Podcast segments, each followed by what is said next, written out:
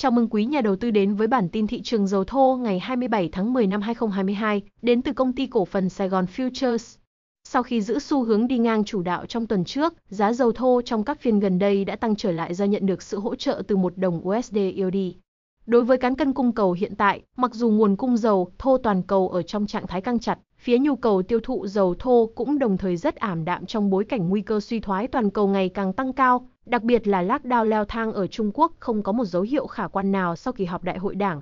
Dựa trên các yếu tố cơ bản hiện tại, view pha ngắn hạn thiên về tiêu cực, trong khi view pha dài hạn ước tính nửa sau 2023 trở đi, rất tích cực và hỗ trợ cho giá khi thế giới khôi phục từ suy thoái và các tác động của việc OPEC cắt sản lượng sẽ trở nên rõ ràng nhất. View trung hạn đến hết nửa đầu 2023 sẽ là một sự chuyển giao giữa tiêu cực ngắn hạn và tích cực dài hạn. Tồn kho SPR đạt mức thấp nhất kể từ tháng 5 năm 1984. Tính đến ngày 21 tháng 10, tồn kho dầu thô thương mại của Mỹ không bao gồm dầu trong SPR tăng 2,6 triệu thùng so với tuần trước đó. Ở mức 439,9 triệu thùng, dự trữ dầu thô của Mỹ thấp hơn khoảng 2% so với mức trung bình 5 năm cho thời điểm này trong năm. Tồn kho xăng động cơ giảm 1,5 triệu thùng so với tuần trước và thấp hơn khoảng 6% so với mức trung bình 5 năm cho thời điểm này trong năm.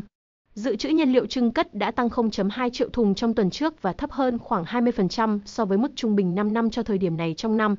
Đồng thời, lượng dầu thô trong kho dự trữ SPR đạt mức 402 triệu thùng, mức thấp nhất kể từ tháng 5 năm 1984. Tổng sản phẩm được phân phối trong giai đoạn 4 tuần qua, một thước đo cho nhu cầu tiêu thụ dầu thô, đạt trung bình 20,4 triệu thùng trên ngày, giảm 1 tháng 9% so với cùng kỳ năm ngoái. Trong 4 tuần qua, sản phẩm xăng động cơ được phân phối đạt trung bình 8,8 triệu thùng ngày, giảm 5 tháng 9% so với cùng kỳ năm ngoái. Sản phẩm nhiên liệu trưng cất được cung cấp trung bình 4,1 triệu thùng trên ngày trong 4 tuần qua, giảm 0,1% so với cùng kỳ năm ngoái. Các nhà máy lọc dầu hoạt động với 88,9% công suất khả dụng trong tuần trước. Hoạt động nhập khẩu và chế biến dầu ở Trung Quốc trong tháng 9. Hoạt động nhập khẩu và chưng lọc dầu thô của Trung Quốc đã tăng vào tháng trước khi các nhà máy lọc dầu hoạt động trở lại sau thời gian bảo trì theo mùa. Cùng lúc, xuất khẩu dòng các sản phẩm nhiên liệu tăng vọt sau khi chính phủ phân bổ hạn ngạch mới. Theo tính toán của Bloomberg dựa trên dữ liệu của chính phủ công bố hôm thứ Hai, lượng dầu vận chuyển vào Trung Quốc đã tăng lên 9,83 triệu thùng trên ngày, cao nhất kể từ tháng 5. Trong đó, hoạt động chế biến dầu thô tăng 9% so với tháng trước lên 13,88 triệu thùng trên ngày, nhiều nhất kể từ tháng 2 năm 2022. Lượng công suất lọc dầu đang được bảo dưỡng đã giảm xuống còn 28,3 triệu tấn vào ngày 29 tháng 9, giảm từ mức 48,7 triệu tấn của ngày 25 tháng 8, theo công ty tư vấn OiChem. Trong khi đó, tỷ lệ xử lý của các nhà máy lọc dầu độc lập ở tỉnh Sơn Đông đã tăng lên 69,1% tính đến tuần kết thúc vào ngày 21 tháng 10, mức cao nhất kể từ tháng 7. Dữ liệu từ OiChem cho thấy, xuất khẩu nhiên liệu dòng của Trung Quốc đã tăng 17% so với một tháng trước đó lên 3,37 triệu tấn, mức cao nhất kể từ tháng 6 năm 2021. Bắc Kinh đang tìm cách phục hồi tăng trưởng kinh tế bằng cách cho phép các nhà máy lọc dầu xuất khẩu nhiều nhiên liệu hơn ra nước ngoài.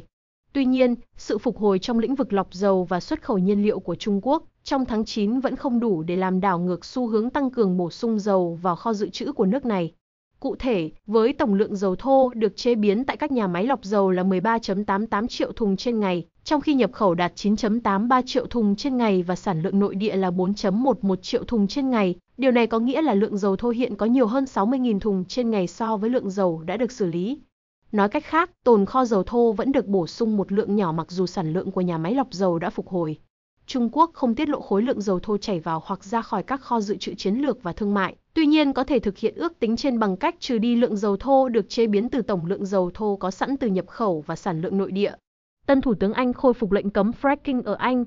Fracking là một thuật ngữ tiếng lóng trong ngành dầu khí, là quá trình tạo ra các vết nứt trong đá và thành đá bằng cách bơm chất lỏng chuyên dụng vào các vết nứt để buộc chúng mở thêm. Các khe nứt lớn hơn cho phép nhiều dầu và khí chảy ra khỏi các thành tạo và vỏ giếng, từ đó chúng có thể được chiết xuất dễ dàng. Thủ tướng mới nhất Rishi Sunak của Vương quốc Anh cho biết ông sẽ khôi phục lệnh cấm fracking ở Anh, theo Financial Times dẫn lời một người nguyên Thủ tướng Anh trước đây đã dỡ bỏ lệnh cấm fracking ở nước Anh vào tháng 9 và đồng thời vận động gia tăng hoạt động khoan dầu ở Biển Bắc và tăng cường năng lượng hạt nhân, một trong những hành động đầu tiên của bà với tư cách là Thủ tướng. Tuy nhiên, nguyên Thủ tướng hiện đã bị yêu cầu từ chức sau nỗ lực cắt giảm ngân sách không thành công, theo đó mở đường cho Sunak vào vị trí của bà.